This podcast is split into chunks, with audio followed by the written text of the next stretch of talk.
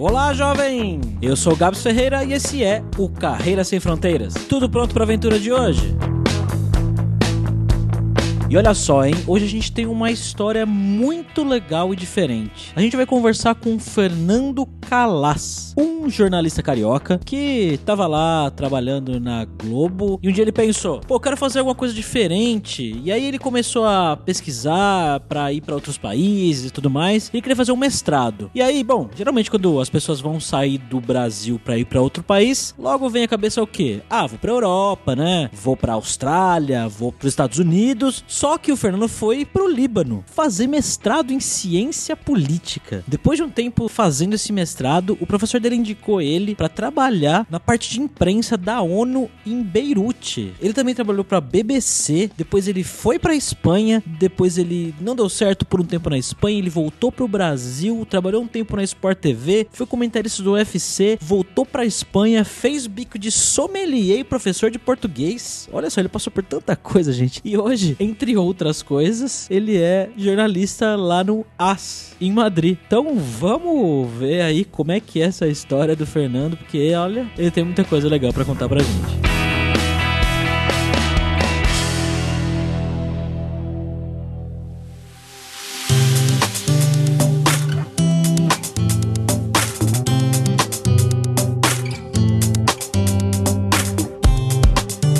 Essa conversa de hoje, estamos aqui com o nosso co-host poliglota viajante, Fabrício Carraro. E aí, Fabrício, tudo bom, cara? Finalmente a gente tá aqui na Espanha, lugar onde eu moro com outro brasileiro que também mora aqui na Espanha. E aí, Fernando, beleza, cara? Tudo bem, gente, tudo bem. Prazer estar aqui com vocês.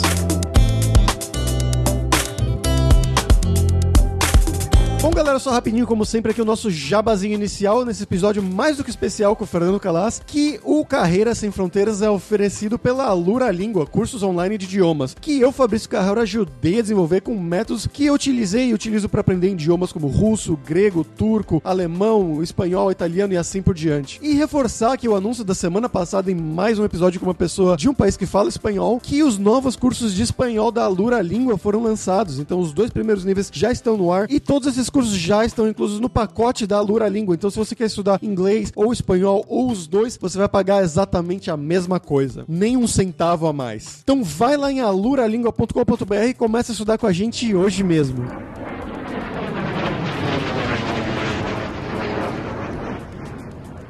Queria, para começar aqui, saber um pouquinho da sua história, né? De onde você é no Brasil e como é que você foi parar aqui onde você está em Madrid, agora na Espanha, né? Eu, eu sou um carioca mineiro, né? Eu sou um mineroca. Eu, eu nasci no Rio de Janeiro, passei a minha infância no Rio até uns 10 anos. E aí depois meu pai se aposentou, a gente foi morar no interior de Minas. Eu fiquei no interior de Minas dos 10, 18 anos mais ou menos. Depois voltei para o Rio de Janeiro. Eu passei muito mais tempo da minha vida no Rio, mas como eu morei em Minas dos 10 aos 18, eu acho que eu tenho uma cabeça muito mais mineira do que carioca carioca, né? É uma, um pouco de mistura dos dois. Conta um pouco como é que você fez, né? O que, que você se formou no Brasil? Como é que funcionou a sua vida até você chegar aqui, mais ou menos? Eu sou jornalista, eu nunca pensei em fazer outra coisa na minha vida. Eu tenho até fita, cassete de quando eu tinha 4, 5 anos, assim, narrando o jogo, né? Meu sonho sempre foi ser narrador de futebol, né? Mas depois você descobre que para ser narrador, cara, é um, é um dom, né, cara? Você tem, que, você tem que nascer com isso, não tem treinamento para narrador. E tem que, você tem que ter dom. E eu trabalhando tantos anos, eu trabalhei de comentarista Sport TV e tudo isso, mas meus colegas narradores, eu tenho uma admiração incrível pelo trabalho que eles têm. Eu não tive a capacidade para ser narrador, mas eu sou jornalista esportivo, eu estudei numa, numa faculdade que acabou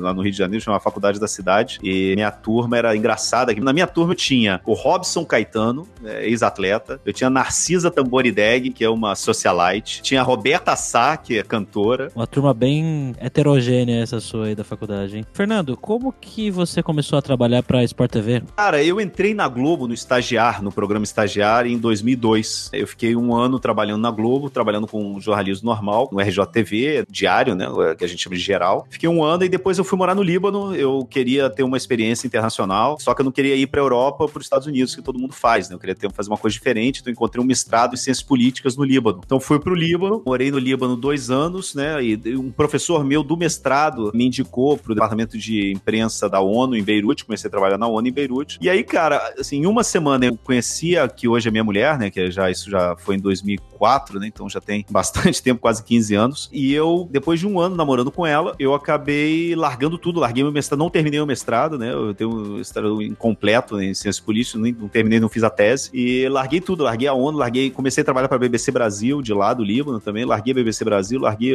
tudo para vir morar aqui com ela na Espanha. Só que eu vim, cara, sem, sem nada, sem documento, sem papel. Naquela época eu não tinha vindo na Europa, eu tinha passado pela Europa uma vez. Eu, não, eu achei que, poxa, cara, era tranquilo de trabalhar aqui sem ter, sem ter o, o NIA, né? Sem ter, ter o permisso de residência. Só que eu cheguei aqui e percebi que não, não, podia, né, cara? Eu fiquei três meses aqui, eu tive que fazer aquela viagem relâmpago pro Marrocos, né? Fui lá três dias, depois voltei de novo. E aí, cara, depois de seis meses eu falei, cara, não tem como, não dá para trabalhar aqui sem documento. Aí eu juntei as coisas e fui pro Brasil. Aí voltando pro Brasil, como eu já tinha trabalhado na Globo, eu, eu tinha um amigo meu, eu fui trabalhar na TV Rio Sul, que é uma afiliada da Globo no sul do estado do Rio de Janeiro, né, em Resende. E aí, quando eu tava na TV Rio Sul, um, eu tinha um amigo que trabalhava no Sport TV, que perguntou se eu queria ir lá cobrir férias. Aí, eu, enquanto eu tava buscando alguma coisa na minha área, que minha área era, sabe, relações internacionais, assim, de uma certa forma. Eu não terminei o mestrado, não fiz a tese, mas, cara, o meu, meu mestrado, eu estudei uns dois anos no mestrado, né? Então, eu queria trabalhar com isso, com, com relações internacionais, com política, com uh, jornalismo internacional. E eu falei, cara, não custa nada, né? Ficar, vou lá, eu gosto de esporte, né, cara? Vou ficar um mês cobrindo férias. Aí,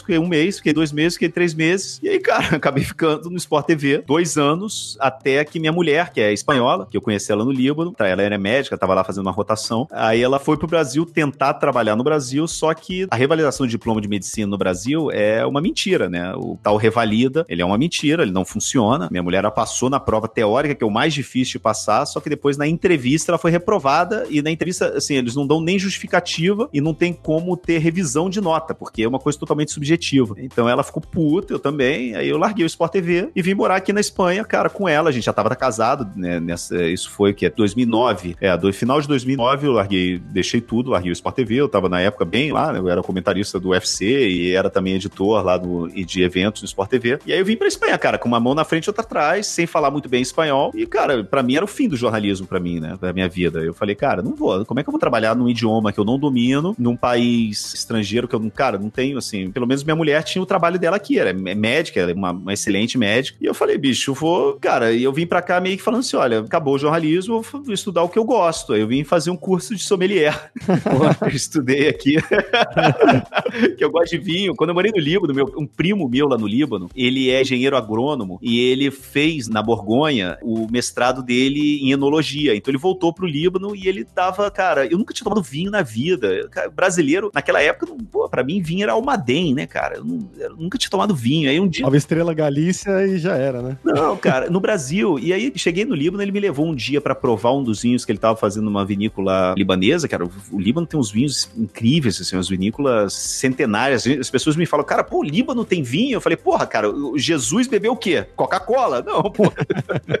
claro que tem vinho há mais de dois mil anos, né? E aí, cara, eu fiquei alucinado por vinho, eu fiz aqui um curso sommelier, aí comecei a prestar, sabe, consultoria para umas é, importadoras brasileiras, meu negócio, negócio não, não, decolava, cara, não decolava, eu dava assim, comecei a dar curso de, de degustação no Brasil, um aqui, outro ali, aqui eu fazia uns frilas, tal, de vinho, e aí, cara, chegou, isso foi, eu, eu vim, né, no começo foi, isso foi em 2010, aí a gente foi morar na Galícia, e, cara, não tava bem, não tava, não tava dando muito certo, e aí, cara, três anos depois aqui, eu, isso, fazendo bico de sommelier, dando curso de língua de, de português, cara, 2012, o meu pai me ligou, meu pai, ele trabalhou, meu pai é sociólogo, e meu pai me ligou falando, cara, o mestrado do El País, o El País, ele tem um mestrado em jornalismo, que é um dos melhores mestrados de jornalismo do mundo, só que até 2012, esse era um mestrado de um ano, e aí, cara, você podia ou não entrar no jornal depois, mas não tinha nenhum tipo de garantia. E pra turma de 2013, eles mudaram. O mestrado passou a ser de dois anos, e o segundo ano era todo com o estágio dentro da redação do El País. E aí, cara, eu falei, bicho, eu já tava aqui na Espanha dois anos e meio, já o meu espanhol já tava muito melhor, já tinha feito vários cursos de espanhol. E eu falei, cara, quer saber, bicho? Eu vou encarar essa, essa parada. Minha mulher tava grávida, cara, do, do meu primeiro filho. Então eu larguei o, o, os cursos de português, larguei o trabalho de sommelier, pedi um empréstimo, porque o, o, mestrado era caríssimo, né? Primeiro eu tinha que entrar no mestrado, que era dificílimo né, entrar. E eu aí, quando eu entrei, eu pedi um empréstimo, assim, uma dívida, fiquei quatro anos pagando dívida para poder entrar. E aí, cara, deu tudo certo, porque foi o primeiro, 2013, eu fiz o mestrado ao país, que me ajudou muito a tirar o tempo perdido, de uma certa forma, que eu tinha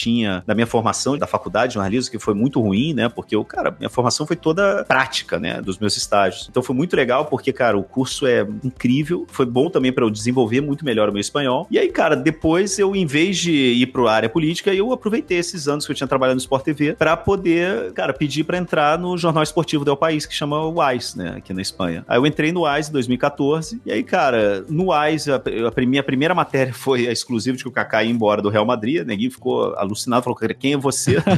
aí eu contei a minha história. Eu falei, pô, cara, eu tenho 15 anos de carreira, trabalhei na Globo no Brasil durante muito tempo, foi correspondente do, do, da BBC. Ah, e nesse meio tempo eu voltei a trabalhar na BBC, né, aqui em 2013, junto com o mestrado ao país, voltei a trabalhar para a BBC, porque a correspondente deles aqui em Madrid se aposentou, voltou pro Brasil e tal. Muita gente me pergunta, né, cara, hoje em dia, falou assim, pô, cara, eu quero ir morar aí na Espanha, como é que eu faço para entrar no AS? Eu falei assim, brother, é o seguinte, cara, eu demorei quatro anos para conseguir um estágio, eu era um estagiário de 35 anos, com uma dívida de 13 mil euros, mais cartão de crédito, né, que eu tinha que gastar tudo, um filho, e sem a garantia de que eu ia ter trabalho depois. Então, eu só terminei de pagar as dívidas que eu tinha dois anos depois de eu ter ficado no AIS, cara, sabe? Então, foi uma coisa que para mim, assim, a minha vinda pra Espanha foi um processo que durou quase seis anos de perrengue, muito perrengue, muito perrengue, sabe? De insistência, cara, numa profissão que eu amo, que eu adoro fazer, e a paixão que eu tenho pelo jornalismo, eu acho que, assim, esses seis anos de sofrimento que eu passei aqui nesses meus primeiros anos na Espanha, eu acho que muita gente fala assim, pô, cara, como é que você tem esse alto astral, você sabe, sempre positivo, nunca de mau humor, sabe, trata bem todo mundo. Eu falei, cara, por causa disso, assim, eu acho que eu tenho uma gratidão enorme, sabe, por ter podido sobreviver graças também, claro, a minha mulher, minha mulher era médica, então ela, ter, ela tinha um bom salário, ela podia segurar a barra da família, e também, cara, porque o meu pai também me ajudou muito, né, cara, mas se não fosse isso, eu acho que eu não seria, não conseguiria estar trabalhando de jornalista hoje na Espanha.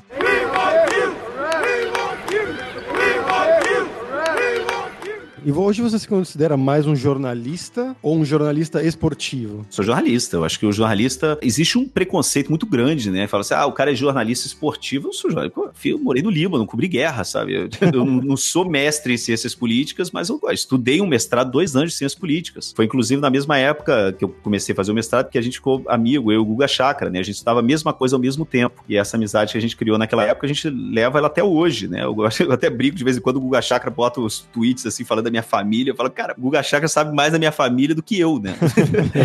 Ele explana umas coisas da internet e fala assim, pô, cara, se eu quisesse estar zarando no Twitter, era impossível, né, cara? Porque ele fala o tempo todo que eu sou casado, tenho filho. Mas eu falo isso também direto. Meus filhos entram direto no Sport TV, né? Então, eu sou jornalista, cara. Eu, eu escrevo pra BBC. Hoje em dia eu trabalho muito menos pra BBC, porque a BBC, ela tem. Cara, é impossível. Assim, eu tô, pra mim, é, a dedicação que eu preciso, cara, entre família, o Sport TV e o Então, eu faço só matéria, assim, especial, sabe? Reportagem. Mas é uma coisa que, para mim, eu, eu, eu gosto de, de, de, manter né, essa relação que eu tenho com a BBC desde 2005, porque, pô, é uma forma também de manter esse reporterismo, né? Que a gente chama aqui na Espanha, né? Que é essa, essa veia do, do jornalista. Mas eu sou jornalista, cara. Não, nunca vou deixar de ser jornalista. E o jornalista, eu acho que tem que ser o jornalista esportivo. Quanto mais línguas e quanto mais mundo ele saiba, para mim, o melhor jornalista esportivo, o melhor jornalista que eu conheço é o Marcos Uchoa, cara. E, e ele é jornalista esportivo, mas, cara, ele é um cara que você. Come... Eu lembro de ter um papo com ele na Copa do Mundo ano passado, lá em, em São Petersburgo. Ele ficou 40 minutos contando sobre a história, cara, de São Petersburgo, né? que é uma cidade incrível. E é uma impressionante. Então, eu acho que esse preconceito que existe, falar, ah, o cara é jornalista esportivo. Não, pô, o cara é jornalista. Tem muito cara, claro, que, que só sabe falar de futebol. É, mas esse também é uma das coisas que a gente, né, no, no, no por exemplo, os dois é, correspondentes internacionais que a redação tem, né, que sou eu e o Ariel Palacios, eu acho que a gente tem esse perfil, né, mais que a gente gosta de falar de esporte, mas a gente não se limita só ao esporte.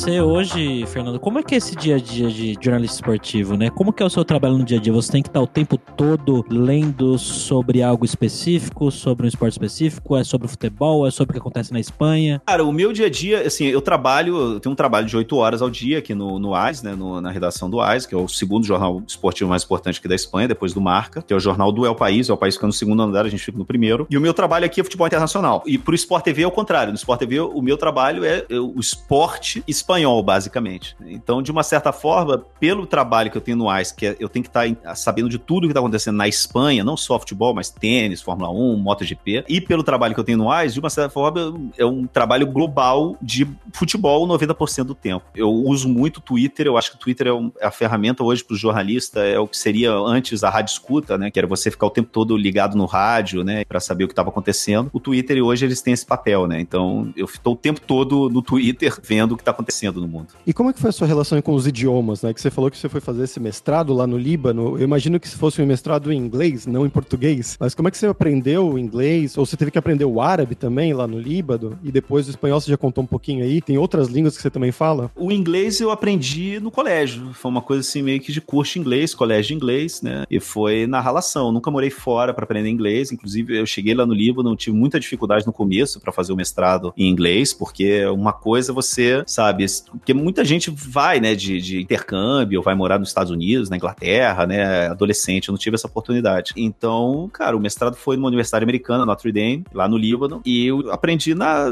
na raça, cara, basicamente na raça. Hoje em dia, eu não acho que eu seja, assim, fluente, perfeito em inglês, mas, por exemplo, semana passada eu entrei na CNN, eu entro de vez em quando na BBC, em inglês, né, na Al Jazeera eu entro várias vezes, né, eu, eu me viro no inglês, digamos. O árabe você chegou a aprender também ou não? Ah, e o árabe, você perguntou pro árabe, é. né? O árabe eu aprendi, cara, lá no Líbano falando na rua, assim, mas o problema é que o libanês, ele fala muitos idiomas, fala muito francês, ele fala muito inglês. O, o, o Instituto Cervantes mais bem sucedido do mundo é o de Beirute, porque o libanês, ele, a gente brinca, fala assim, cara, na época dos faraós, a maior matéria-prima de exportação do Líbano era o, era o cedro, né? Hoje em dia, quando já não tem mais cedro, já tá tudo desmatado, a maior matéria-prima libanesa é o próprio libanês. As faculdades libanesas são excelentes, então, cara, você vai pro Golfo Pérsico, você vai para os Estados Unidos, né? A quantidade de libaneses trabalhando em bancos, né? Principalmente nessa parte de financeira, a formação deles é, é, é, excelente. Então, as universidades são muito boas. Então, é muito difícil aprender. Eu tinha uma colega, cara, na, na faculdade, que ela tinha feito letras árabe, e ela foi estudar, em, ela, ela libanesa foi estudar em Damasco porque ela dizia que era, era o melhor lugar para aprender o árabe, né, é, profundamente. Mas eu, eu me viro, assim, eu, eu, não passo, eu não passo fome no árabe. Minha mulher fala fluente, minha mulher fala fluente, mas eu não passo fome, assim, eu, não, eu, eu me viro, mas eu entendo uma conversa, assim, básica, mas eu não, não sou fluente em árabe. Американская фирма Transceptor Technology приступила к производству компьютеров «Персональный спутник». E vamos lá então agora para o nosso momento viajante poliglota com Fabrício Carraro. E aí, Fabrício, o que, que você tem de legal para contar pra gente de Madrid? Ó, oh, cara, eu tô um pouco mais em casa, né? Tipo, eu não moro em Madrid, mas tô aqui do lado, em Barcelona, e conheço bastante coisa aqui da Espanha ultimamente. Eu fui uma vez só para Madrid, na verdade. Isso foi há oito anos, se não me engano, que na verdade eu fui para Moscou e eu fiz uma conexão de 24 horas em Madrid, então deu para conhecer um pouquinho ali o centro. Fui no estádio do Real Madrid, o Santiago Bernabéu, fazer aquele tour interno lá. Era na época que o Kaká tava jogando no Real Madrid ainda, então você tirava uma foto no meio assim, aí aparecia você com uma imagem gerada automaticamente do jogador, do Cristiano Ronaldo de um lado e o Kaká do outro.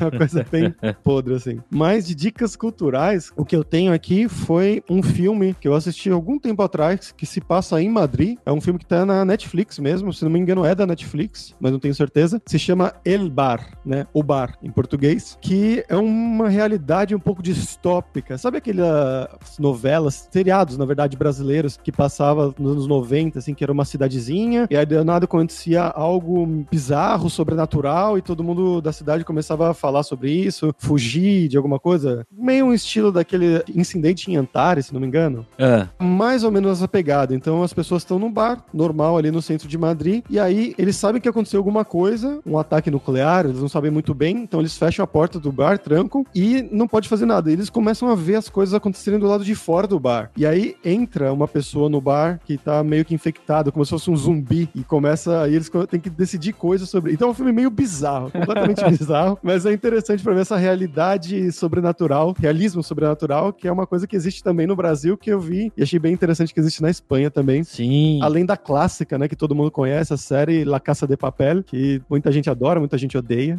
mas tá bem, bem grande, né? Olha, cara, então eu fiquei mais tempo em Madrid que você, então. Olha só. Quando eu fui pra Espanha, eu fiquei uma semana em Madrid. Cara, uma coisa que eu gostei de Madrid, mas acho que na Espanha no geral tem, né? É aquele lugar que chama Cien Montaditos. O que eu gostava de lá é que tinha promoção de um euro, né? Tem direto. Então toda quarta-feira e todo domingo, chopp e todos os lanchinhos lá e as, e as porções são um euro. Isso, isso era maravilhoso na viagem, quando eu tava com pouca grana. Sensacional. Um lugar que eu fui em Madrid que eu gostei bastante é o Mercado de São Miguel, que é tipo um mercadão aqui de São Paulo, só que menor, né? Não é tão grande. Mas tem muita coisa legal lá pra você comer, beber, pra você comer queijo, é, azeitona, ostra. É meio caro, assim, né? Não é muito barato, mas, mas é muito bacana. É ali, eu não sei, não sei se é no centro de Madrid ali, não, não, não consigo dizer. O centro é aquele lugar onde tem, é perto da Plaza Real ali? Plaza Real, tem a Puerta del Sol. Ah, sim. tem, É, eu não, eu não tem aquela rua enorme ali saindo da Puerta del Sol, que tem vários bares e tudo mais. Ah, eu fui lá também na Porta do Sol. Eu fui, andei por todos os lugares lá de turísticos de Madrid. Madrid é legal, mas eu gostei mais de Barcelona, viu? Também.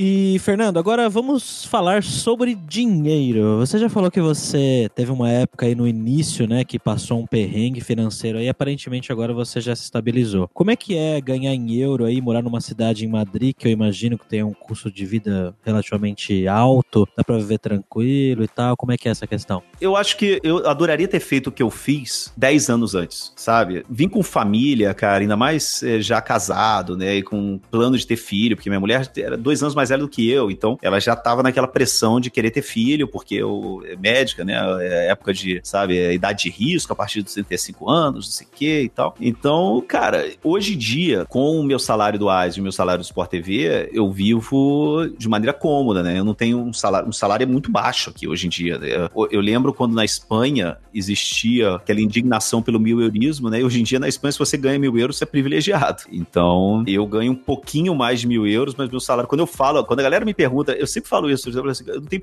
vergonha nenhuma de falar assim. Quando a galera me pergunta, pô, cara, ninguém acha que aqui eu ganho aqui, eu ganho aqui na Espanha hoje a metade do que um jornalista, não um chefe, assim, um jornalista normal tá ganhando no Rio de Janeiro, por exemplo. O meu salário é muito baixo, sabe? Eu só chego ao fim de mês porque eu tenho entre o Sport TV e o AIS, né? Então, por isso que eu consigo. Mas assim, como eu tenho esses- essas duas rendas e minha mulher é médica, então a gente tem uma vida de classe média aqui na Espanha e a gente vive de forma tranquila. Esse ano a gente comprou uma casa, sabe? Então eu não posso reclamar de nenhuma forma, assim. Eu, eu vivo hoje, depois de quase 10 anos na Espanha, depois de ter passado seis anos de perrengue muito grande, hoje eu vivo uma vida tranquila. Mas essa ideia de que as pessoas têm de que você vai vir pra Europa e vai ficar rico, não, é assim, cara. Aqui é aquela velha história. O que tem de gente voltando ali um dia desse, né, uma reportagem, o que tem de gente vindo pra Portugal, fica um ano, dois anos e vai volta pro Brasil porque quer voltar a ver- ter vida de rico, é enorme, porque aqui não, você não vai ter, aqui você vai ter uma vida de classe média, classe média baixa muitas vezes, né? Isso se você vive bem, se você tem um bom trabalho. Você acha que a profissão de jornalista ela é menos prestigiada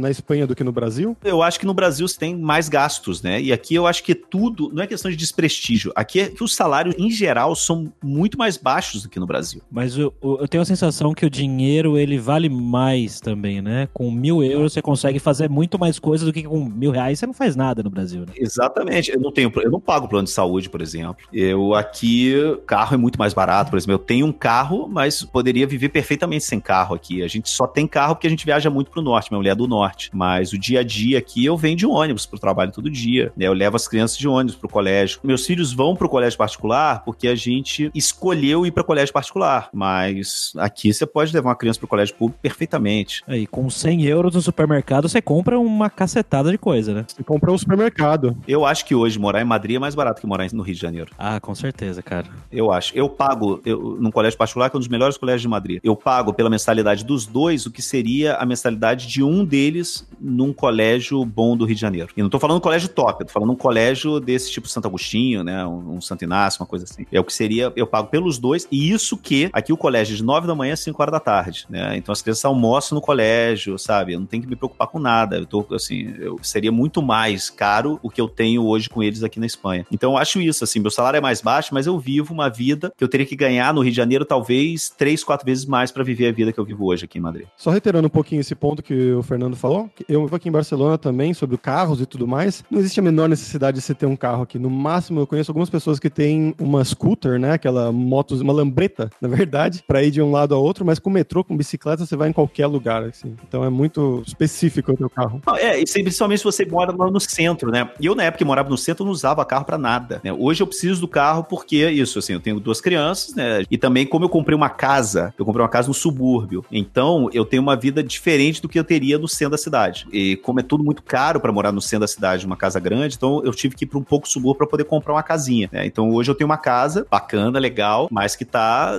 não tá no centro de Madrid. Eu, tô, eu moro ao lado do aeroporto. Então, por isso, de uma certa forma, que eu tenho isso. Mas, assim, é um bairro maravilhoso, sabe? Eu moro ao lado do aeroporto, mas, cara, pô, tem um parque gigante do lado da minha casa, segurança enorme, o colégio fica ao lado, tem um clube do lado de casa, tu não posso reclamar. Ainda nessa questão do dinheiro aí, a Espanha é o único país que eu conheci da Europa, né? Logo que eu cheguei aí, eu fui para casa de um amigo em Barcelona. E aí, logo que a gente chegou lá, eu falei, não, vamos lá no supermercado fazer uma compra, né? Pra colocar né, uma comida aqui na sua casa, comprar uma. E aí, eu tinha trocado dinheiro aqui no Brasil, eu fui com três notas de 500 euros. Quando eu cheguei no supermercado, eu comprei um monte de coisa, deu 30 euros a compra. E aí, eu paguei com a nota de 500. E a moça do caixa olhou pra nota assim e foi. E ela, nossa, 500 euros. E aí, todo mundo na fila atrás, nossa, meu Deus, foi uma comoção, assim, sabe?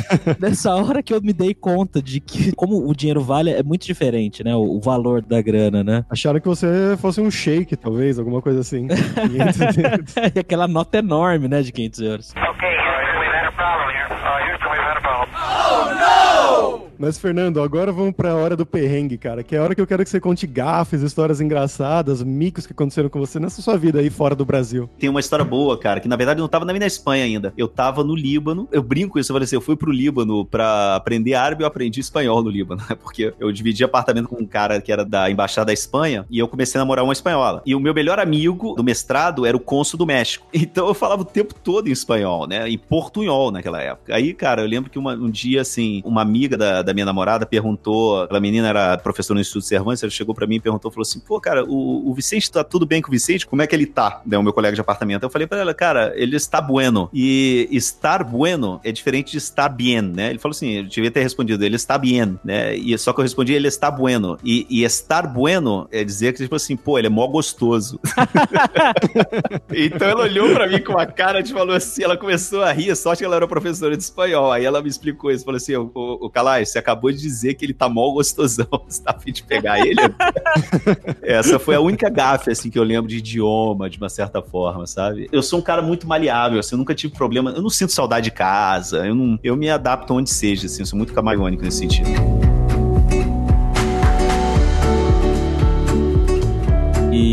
Você tá pra entrar no ar daqui a pouco, né? Você vai falar sobre o quê? Curiosidade. Eu vou entrar na televisão portuguesa, eu tenho colaborado na SIC, que é um dos canais portugueses, falando de futebol, né? Então, como ah, tem um garoto que é o novo Cristiano Ronaldo, né? Que eles falam que é o João Félix, a nova estrela lá do Benfica, ele tá sendo vendido pro Atlético de Madrid. Ele chegou é, ontem à tarde aqui em, em Madrid para fechar a contratação. Então, eles querem saber quando é que vai ser anunciado o, o João Félix aqui no Atlético. Por isso que eles que eu vou entrar daqui a pouco na televisão portuguesa. E aí você tem que entrar com o sotaque português. Não, eu falo em português normal. Claro que tem umas palavras que eu tento falar no português, no dialeto Portugal, né? Pra eles, por exemplo, temporada não é temporada, é, é época. né? É, gol é golo, time é equipa. Então tem umas, umas palavras que eu falo, mas eu não, não boto sotaque português, não.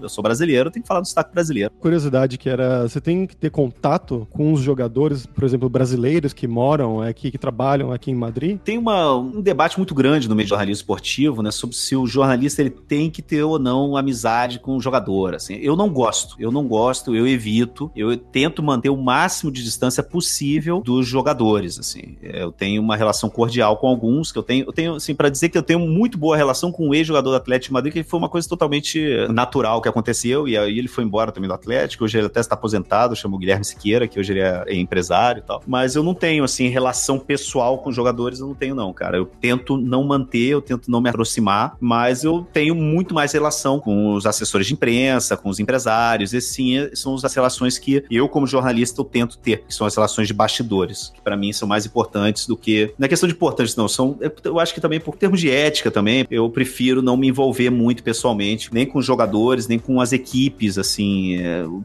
pessoal, né, os- o staff dos jogadores, esse tipo de coisa. É uma linha tênue que você tem que andar aí. Fernando, muito obrigado, cara, pela sua participação aí, por separar um tempinho aí pra conversar com a gente. Confesso que eu tinha muito mais coisa pra perguntar, mas aí o programa... Você desculpa, mas é porque eu tenho que entrar. O cara acabou de me mandar. Não, aqui, o- relaxa o, aí. chefe de Portugal acabou de me mandar falou assim: pô, cara, quanto tempo você precisa? Não sei o que. Tô botando aqui uma pressão danada aqui. Não, o programa ia ficar muito longo também, mas é isso, cara. Muito obrigado. Foi um prazer, cara. Desculpa aí ter que ser tão curto. E quando vocês precisarem, eu tô aqui, cara, disponível. Valeu, Fernando. Um abraço. Abraço, cara.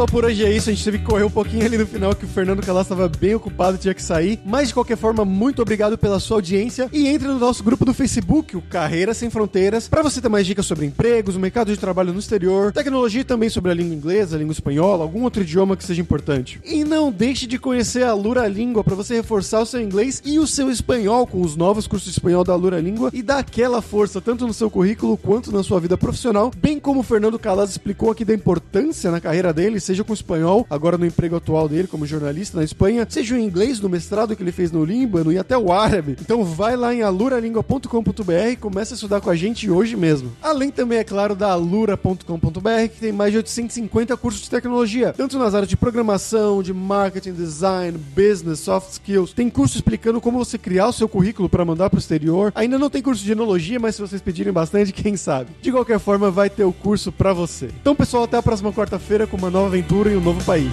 Tchau, tchau.